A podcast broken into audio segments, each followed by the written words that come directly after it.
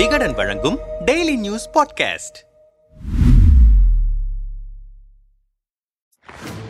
வாரணாசியில் காசி தமிழ் சங்கமம். பாஜகவுக்கு கிடைத்த அரசியல் லாபம் என்ன? இந்திய விடுதலையின் எழுபத்தி ஐந்தாம் ஆண்டு நிறைவை அனுசரிக்கும் விடுதலையின் அமுத பெருவிழாவின் ஓர் அங்கமாக காசி தமிழ் சங்கமம் நிகழ்வை உத்தரப்பிரதேச மாநிலம் வாரணாசியில் இந்திய அரசு ஒரு மாத காலம் நடத்தி முடித்திருக்கிறது. நவம்பர் பதினேழு தொடங்கிய இந்த நிகழ்வு டிசம்பர் பதினாறில் முடிவுற்றிருக்கிறது. வாரணாசியில் இந்திய கல்வி அமைச்சகம் நடத்திய இந்த ஒரு மாத கால நிகழ்வு நவம்பர் பத்தொன்பதாம் தேதி பிரதமர் நரேந்திர மோடியால் முறைப்படி தொடங்கி வைக்கப்பட்டது. தொடக்க விழாவில் உத்தரப்பிரதேச மாநில முதலமைச்சர் யோகி ஆதித்யநாத் பாஜகவின் தமிழ்நாடு மாநில தலைவர் அண்ணாமலை முன்னாள் மத்திய அமைச்சர் பொன் ராதாகிருஷ்ணன் மத்திய இணை அமைச்சர் எல் முருகன் இசையமைப்பாளர் இளையராஜா எம்பி உள்ளிட்டோர் கலந்து கொண்டனர். தொடக்க விழா நிகழ்ச்சியில் பேசிய இசையமைப்பாளர் இளையராஜா எம்பி காசியில் நடைபெற்று வரும் தமிழ் சங்கமம் விழாவை எண்ணி வியந்து மகிழ்கிறேன். வாரணாசியில் பாரதியார் இரண்டு ஆண்டுகள் தங்கியிருந்தார். காசியில் தமிழ் சங்கமம் நடைபெற யோசனை செய்த பிரதமர் நரேந்திர மோடிக்கு நன்றி என்றார். அதைத் தொடர்ந்து இசையமைப்பாளர் இளையராஜா மற்றும் அவரின் குழுவினரின் இசை நிகழ்ச்சி நடைபெற்றது. இதற்கடுத்து வணக்கம் காசி வணக்கம் தமிழ்நாடு என்று தனது உரையை தொடங்கிய பிரதமர் நரேந்திர மோடி காசியும் தமிழ்நாடும் கலாச்சாரத்தில் சிறந்து விளங்குகிறது. காசிக்கும் தமிழ்நாட்டிற்கும் நீண்ட பந்தம் உள்ளது. காசியை வளர்த்ததில் தமிழர்களின் பங்கு அதிகமாக உள்ளது. வேற்றுமையில் ஒற்றுமை என்பதற்கு இந்த சங்கமமே சாட்சி. காசிக்கு துளசிதாசர் என்றால் தமிழகத்திற்கு திருவள்ளுவர் என்றார். கடந்த ஒரு மாதமாக தமிழகத்திலிருந்து பிரதிநிதிகள் இளைஞர்கள் மாணவ மாணவிகள் தமிழ் ஆர்வலர்கள் உள்ளிட்டோர் பங்கேற்ற இந்த நிகழ்வில் கருத்தரங்குகள் விவாத அரங்குகள்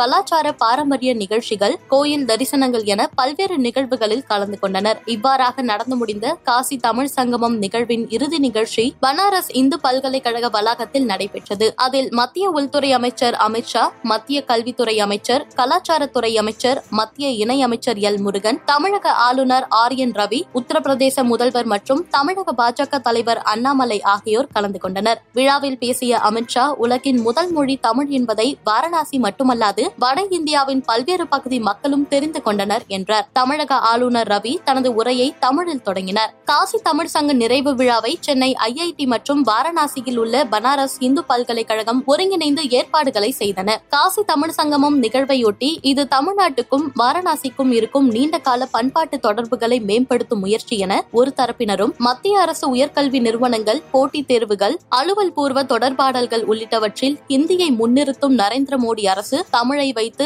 பாரதிய ஜனதா கட்சிக்கு அரசியல் ஆதாயம் தேட முயற்சிப்பதாக இன்னொரு தரப்பினரும் கருத்து தெரிவித்து வருகின்றனர். அதோடு பாஜக அரசின் ஒரே நாடு ஒரே கல்விக் கொள்கையின் அடிப்படையில் இந்த நிகழ்ச்சி நடக்கிறது என பாரதிய பாஷா சமிதி தெரிவித்திருந்தது கவனிக்கத்தக்கது. இது தொடர்பாக மூத்த பத்திரிகையாளர் பிரியன் அரசியல் லாபம் என்ன என்பது வருகின்ற தேர்தலில் தான் தெரியும். தமிழுக்கு நாங்கள் ஆர்வம் காட்டுவது போலவும் அதன் வளர்ச்சிக்கு ரொம்ப ஈடுபாடு காட்டியது மாதிரியும் என்றும் தோற்றத்தை கொடுத்தார்கள். ஆனால் தமிழை அடுத்த கட்டத்திற்கு எடுத்து செல்வதற்கான கருத்தரங்கோ அதற்கான தமிழ் அறிஞர்களோ அங்கு யாரும் கலந்து கொள்ளவில்லை என்பது அடிப்படையான விஷயம். எனவே பாஜக தொண்டர்களை உற்சாகப்படுத்துவதற்கான விழாவாகத்தான் இந்த தமிழ் சங்கம் நடந்து முடிந்திருக்கிறது என்றார். வெளிப்படையாக மக்கள் பங்கேற்போடு நடந்த இந்த விழா இதற்கு கிடைக்கின்ற வரவேற்பை பார்த்து இந்த மாதிரி விமர்சனங்கள் முன்வைக்கிறார்கள் என்கிறார் பாஜக தேசிய மகளிர் அணி தலைவர் வானதி சீனிவாசன். மேலும் தொடர்ந்தவர் உண்மையான தமிழர்கள் அவர்களிடம் மட்டுமில்லை நாங்களும் உண்மை உண்மையான அக்மார்க் தமிழர்கள் தான் ஒரே இந்தியா உன்னத இந்தியா என்கிற திட்டத்தின் கீழ் இந்த நிகழ்வு நடந்து முடிந்திருக்கிறது. காசிக்கும் தமிழகத்திற்கும் வரலாற்று ரீதியாக இலக்கிய ரீதியாக தொடர்புகள் நிறைய உண்டு.